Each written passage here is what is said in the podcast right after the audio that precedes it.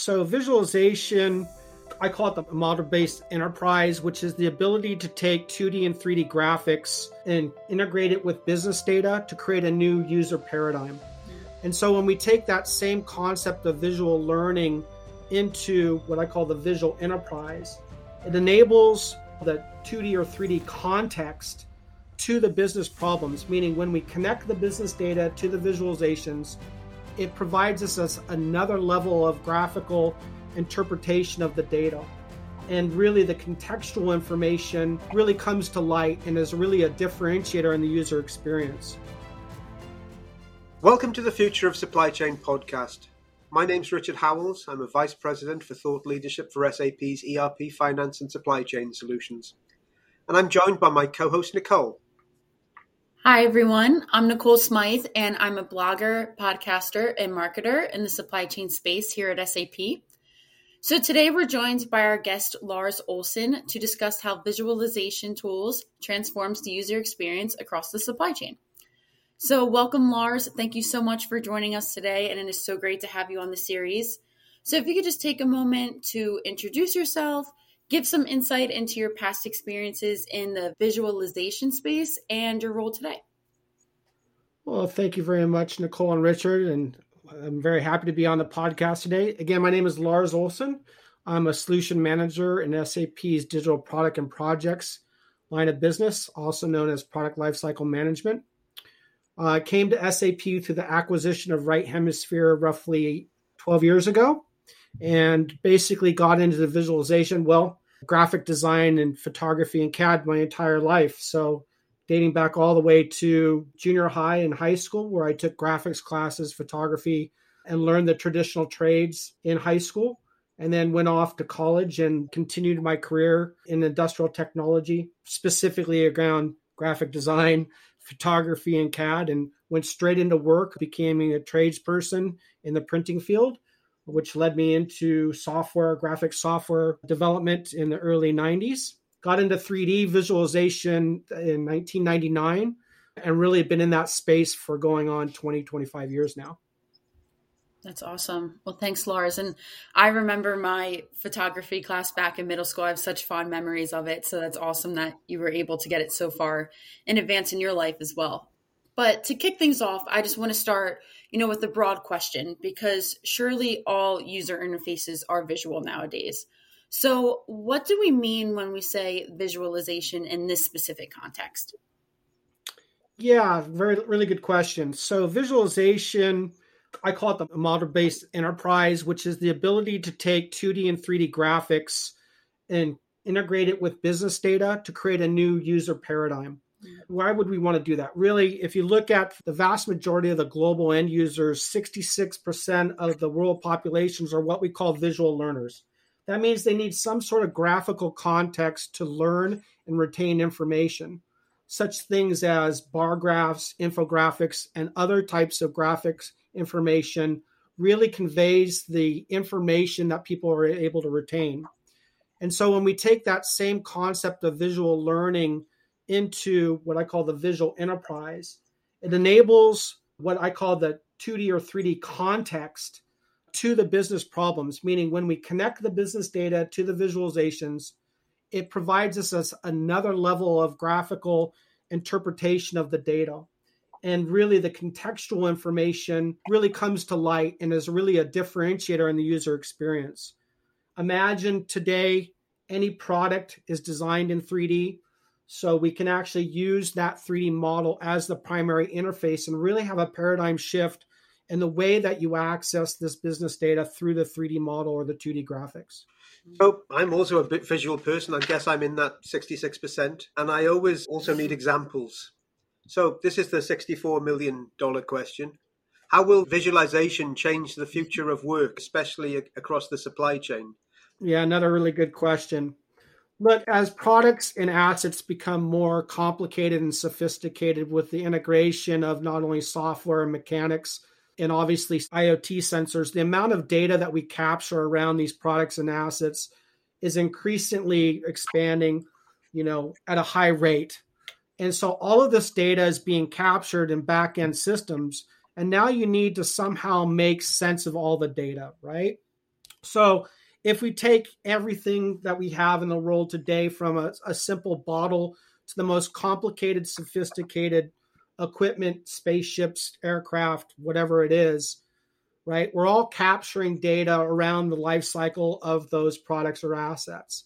And in the life cycle perspective, right, you have this long life cycle of data that's coming in, the service information or the asset information, you know, that can span anywhere from 30 to 50 to 100 years, right? So if we break this down, imagine a car. A car is made up of a model that you buy either used or online, new car. Mm-hmm. And it's made up of subcomponents like the chassis, the drivetrain, the electronic system, the fuel system, and so forth. And everything that's made today kind of has a hierarchy of components that make up these top level assemblies of the vehicle, for example, right? Mm-hmm. And if you look at all those components, they're all pieces in the supply chain. And each one of those components are parts, also known in SAP speak, we call them materials. They're all located in 3D space depending on the configuration, but they all have a large set of master data in the supply chain from design to planning to manufacturing to logistics to service and asset management, right? And so each one of those components that make up the vehicle or the digital twin or digital thread have this long life cycle through development, through you know manufacturing, and then they actually get in the real world and get used anywhere from a car from you know 10 years to 20 to 30 years, right? And so all your service information, everything is recorded digitally. So, how can you use that 3D model that comes from CAD to reference all that master data that's captured in all those systems?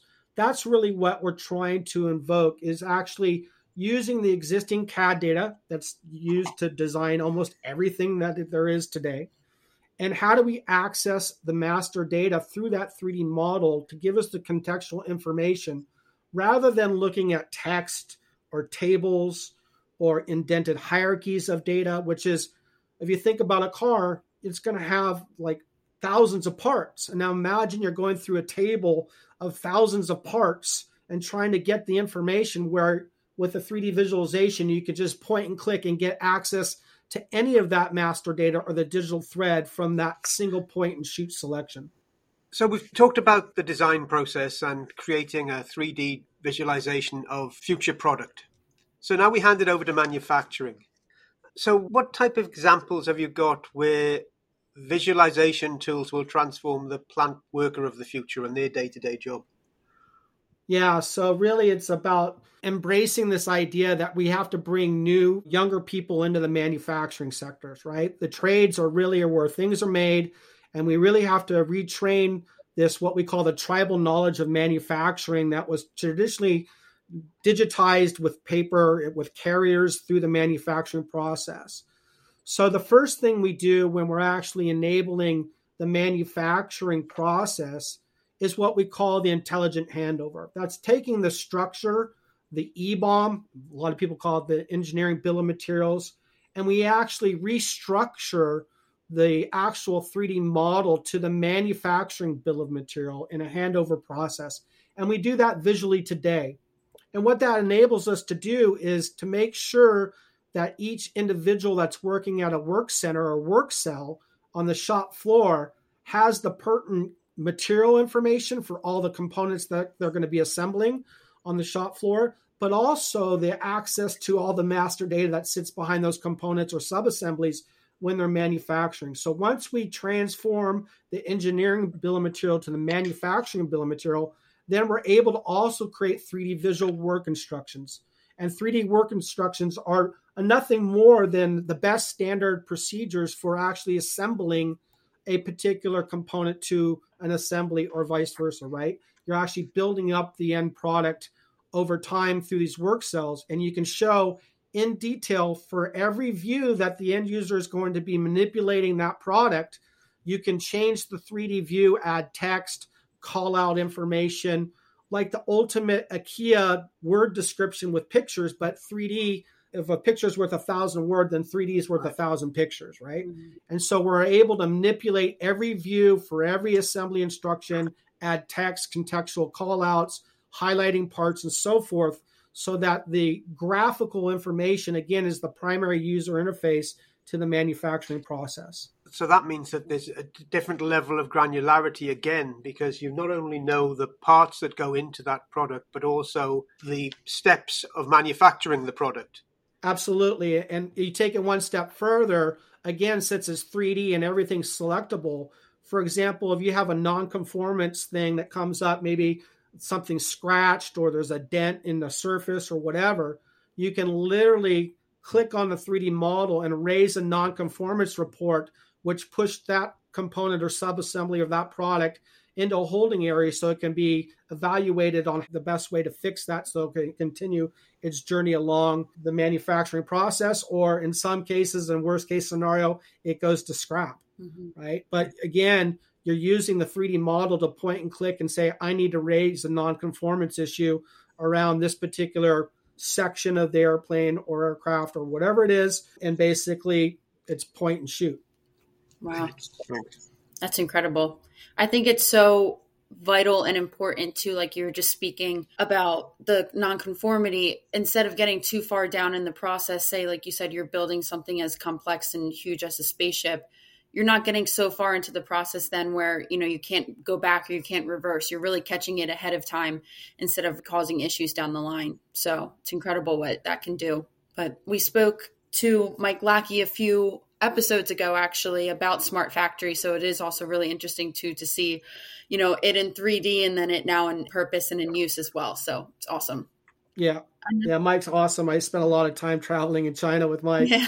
promoting manufacturing and visual work instructions because mm-hmm. obviously there's a lot of manufacturing that goes in china and in the greater apj region just as another follow on from that as well you, you talked about going to different countries with different languages mm-hmm I would imagine that's a huge benefit of a visualization tool. Yeah, really, it is. I mean, if you can take localization out of the picture, so to speak, and use the picture to convey the message, if you think about, you know, what 3D models are today, really, they're modern day cave drawings, right? The oldest form of communication, right? Before there was text and words, there was pictures mm-hmm. that conveys messaging. So, really with 3D models and the ability to animate them and to highlight them and to change the view to whatever view the end user needs to see or mm-hmm. turning objects off so they can see the interior is the ultimate communication language and breaks that barrier across localization needs. Yeah. And really you can just use the graphics to communicate really. Mm-hmm. That's huge. Well, like Mike, he had so many great examples in the manufacturing space of smart factories and customers really enhancing their processes and another important aspect of supply chain is, of course, logistics as well. So, given your experience in the space, I'm sure you have some great examples, like Mike did, of visualization being utilized in those processes, like in the warehouse and transportation areas. So, could you speak a bit on some of these examples that you've come across so far? Yeah, absolutely. The obvious one in transportation management is what we call load planning, mm-hmm. right? So, Imagine you have a vessel, a truck, a plane, a ship, whatever. So you need to load and unload those vessels in the way that makes most sense from a distribution perspective, right? Mm-hmm. So if you take a truck, for example, and it's going to go through a route within a city, the first thing that is going to come off the truck at the location obviously needs to be the last thing loaded, right? So we use 3D visualizations that are the what we call the bounding box of the pallet or the boxes or whatever. And we use 3D visualization to do load planning, which is like a sophisticated algorithm of Tetris to place the boxes and the pallets of information in the meaningful way from how it's going to be unloaded.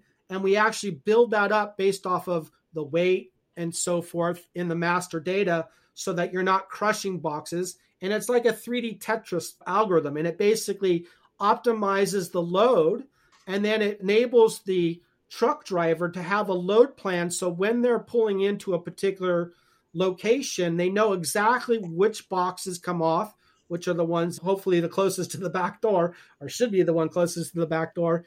And they unload those things first, and then they kind of mark that off their checklist digitally and say, okay, that load was un- loaded that that particular location and having a 3D view of that again gives the contextual information to the driver exactly what's going to be offloaded and delivered to the customer at any given point. Mm-hmm. Wow. It's like inventory where it's like first in, first out, but almost reverse, I guess. So exactly, that's exactly what it is. That's awesome. I mean, applying supply chain processes in every kind of step in the full process, even in a 3D process too. Yep, absolutely.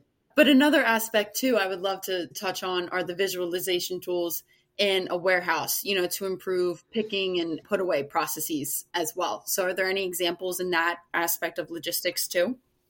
Yeah, I mean, imagine if you have a cart that you're supposed to pick from a logistical warehouse end user, right? Mm-hmm. And you know, a lot of these parts will be in bins that they either can electronically mechanically pull the information from, but a lot of the times it's still a manual process where they need to go down aisles and aisles of a warehouse and find locations. Well, mm-hmm. imagine now that your entire 3D you know, warehouse facility is just that tied to all the information. So not only can you present the proper path to walk along the aisles and the order to optimize your walking time or your picking time, mm-hmm. but you can also paint the entire bins and warehouse by logistical information like lead time in case something is actually going in shortage, right? You could say, hey, we're running out of these particular components or parts or product in these bins. Mm-hmm. And so, hey, we need to find the clearest distribution center to get more of that product in or start sending off alerts to say, hey, we're running low on inventory. And we know exactly in 3D space exactly what those objects are because it's tied to the master data from a logistical warehouse perspective. Mm-hmm. That's incredible. I think it also ties to worker safety as well, which I think is a big topic too.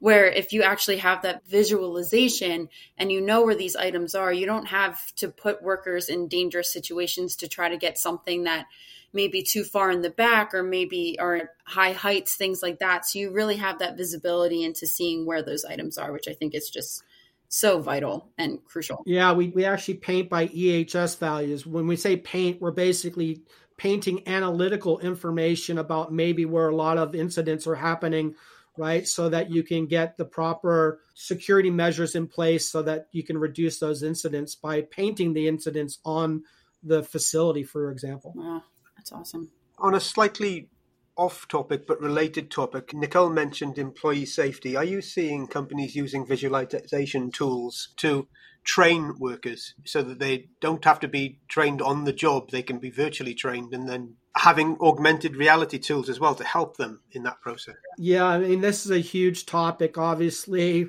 with the release of the Apple Vision Pro and yep. you know all the other augmented and or virtual reality hardware solutions that are out there you know, training is a big topic. Like I said, that tribal knowledge of retiring subject matter experts and how do you convey that knowledge that's in their heads to the next generation of workers and that's really where 3D has a big advantage as well as 2D I should say mm-hmm. but really 3D having that viewpoint of any view where you can virtually walk around a product or asset or place the product or asset in a space using augmented reality on mobile phones or augmented or mixed reality devices is really the next generation of training our new actual colleagues, you know, that are coming up through the ranks.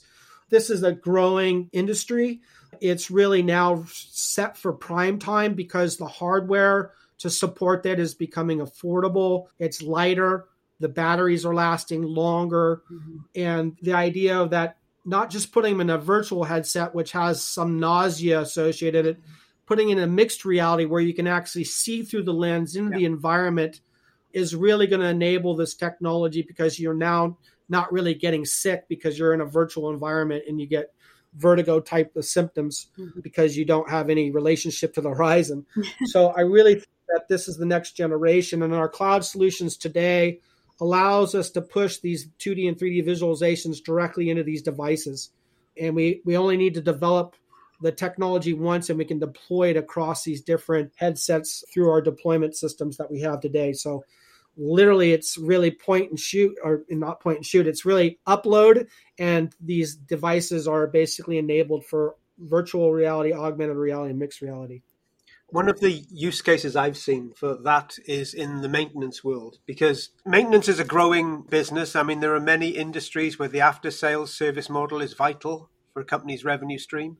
We have maintenance of equipment within our facilities and our manufacturing facilities. So, how is visualization leveraged to see how products are performing in the customer's locations? And if they require maintenance, how to assist the maintenance engineers do their job better? Yeah, another really good question. And it's a topic that I've been working on for maybe three or four years now. And really, the primary advantage of you know OEM manufacturers today is that they actually typically own all the CAD data that they're trying to service when their products become servable equipment in the field. So, what does that mean? Well, you can transform that CAD data directly into visualization data and then create visual service instructions or augmented reality. And essentially, every component has the material ID or the product ID behind it. So, again, like I said in the manufacturing process, you can create a visual service instruction that can be played back in augmented reality or virtual reality. So, you can physically place the product in the space that you're at. But more importantly, these visual work instructions are created from the manufacturing bill of material because how you assemble it is how you're going to disassemble it from a service perspective. So we handed over the EBOM to the MBOM, and then you need to take that MBOM and that visualization and create a service bill of material from that. And that's how you create a visual work instruction based off of that structure so that you're telling either the authorized service provider or the OEM service person exactly how to disassemble, exchange the spare parts, know exactly what spare part goes where. And if that visualization is connected to the supply chain through the material ID, you know exactly where that material is able to be purchased or logistically delivered in the supply chain through the 3D visualization. So we've integrated not only spare parts into SAP Commerce Cloud, but also into augmented reality, into SAP Service and Asset Manager. From a service persona, actually, when you deliver the service work order, you get the 3D visualization and they open it out in the product model viewer, which allows them to see exactly how to service that particular product in 3D. So we've talked through the different silos from design to operate and how the digital twin or the digital thread can be the common link that passes information all the way through the process and visualizes all that process. But what happens when something changes? I mean, you might get feedback from the maintenance team that determines that we need to do an engineering change in the original design of the product. How does that ripple through the supply chain from a visualization perspective? Yeah, that's probably the the first question that we always get from a manufacturer, right? It's fine when everything goes according to plan, but then things change. Exactly. So if you can imagine either a short term development cycle or a long term development cycle, there's quite a bit of engineering change that happens, right? It could be literally maybe 10 parts per night, it could be hundreds of parts per night. And so, how do you deal with that delta when you're creating downstream deliverables based off of that CAD data from one day to the next, right? So we experienced this on the shop floor for the last 25 years, really, because we are creating visual manufacturing work instructions. And what happens when the configuration changes or a part changes or the effectivity changes? How do you incorporate that change into the visual work instruction or downstream in the service instructions and so forth? Right. And it's a really hard problem to solve but we kind of cracked the nut probably uh, 10 years ago, I want to say. And the way that we cracked this problem is that within our visualizations that we create downstream of design, we track the visualization back to the original CAD IDs in the CAD system. And what that enables us to do is understand the delta from one design to the next. And then when a change happens, say a part changes, form, fit, or function changes, right? We can apply all those authoring things that we've done downstream in the visual work instructions to the new part because we know exactly what changed in the CAD file and we just apply all the authoring changes to that new part when you merge that new part into the assembly. Does that mean it's a net change? Only pass down what's changed versus. Yeah, it's just the delta. Yeah, absolutely. You don't want to change the entire thing when one part only changes. And we ultimately let the end user that understands the change to make that change in the visualization files, right? Because they have to understand, like, okay, we're going to apply this animation to this new part. Yes or no. This is not something you can fully automate because you may not want to fully automate it. And so we really, on a granular level, we basically allow the end user who's merging in the new part to say, yes, I want to make this change across these views, across these animation sequences, and so forth. Hmm, it's incredible. Well, so far we've covered so many different topics, you know, from data and components being captured for items like spaceships and cars, but also, of course, the different augmented reality tools for training in the maintenance space or the trade space. But I think the biggest aspect in these new enhanced processes is, of course, technology's vital role in it all. So, in your opinion, how has technology evolved to really make all of this possible? Yeah, look, I mean, there's no doubt that 3D, specifically visualization in the last 25 years, has evolved rapidly. Mm-hmm. Uh, what I mean by that is in the turn of the century, 2000, 1999, there was roughly between 45 and 50 different 3D viewers that were web enabled for what I call real time visualization on a computer. Mm-hmm. So there was literally 50 choices to a customer, all of them having advantages and disadvantages. And so a couple of things have happened in those 25 years, 24, 23 years. Mm-hmm. Essentially, the first major technology breakthrough was basically WebGL and HTML5. And basically, what that means to an end user that's not a propeller head is essentially that 3D became a object that's embraced and endorsed by every web browser out there. Meaning it's a first class citizen from a graphical perspective and everybody's mobile device, their laptop or their PC.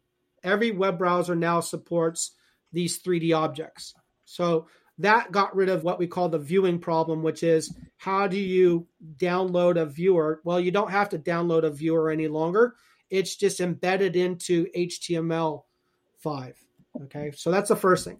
The second really big change or influence on the availability of 3D graphics on a common web browser is the GPU, the graphics processing unit. All right.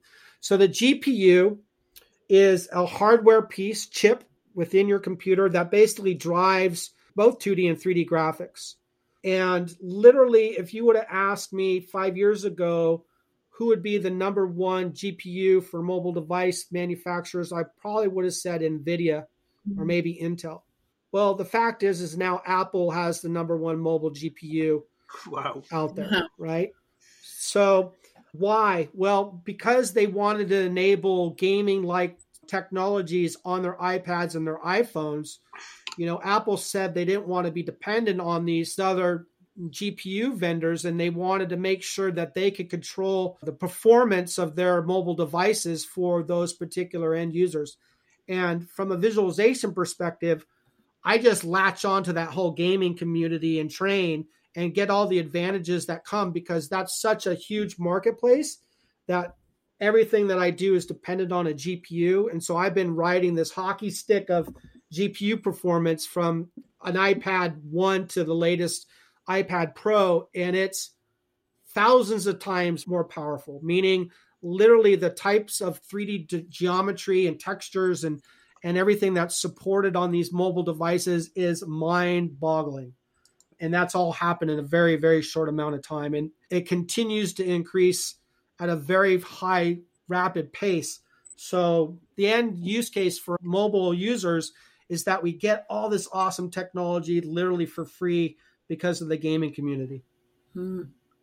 and i think that's so interesting because the gamer of today is also like the worker of the future. So i mean a lot of my cousins a lot of the kids i grew up with all were gamers and of course now you know we're in corporate america we're in different jobs and things like that so having that experience growing up and now being able to utilize that in our day-to-day jobs is just incredible to see so It's really interesting to see that transition. But believe it or not, we have already been talking for almost 30 minutes or over 30 minutes now. And I think Richard can also attest we could probably go for 30 plus more minutes at this point. But, you know, as we come to the end of the podcast, the title is, of course, The Future of Supply Chain. So I think you know where we're going with this next question. But if you had to summarize in a sentence or two, what is the future of supply chain, in your opinion? Well, great question. And to kind of wrap it up, look, my whole responsibility and roles within SAP and to the world population is to change the user paradigm around supply chain information. And the best way is to build a better mousetrap. And I believe that the visual enterprise is the better mousetrap. It gives you all the contextual information of every component that makes up a product or asset to not only manufacturing plan, design, you know, logistical information, asset information into a single viewport where you can kick off processes directly from the visualization of your product or your asset. You can see all the transactional information. You can see all the master data in the right context to the end persona, right? And so, really, I think the future is very bright because we now have the ability to transform the interface between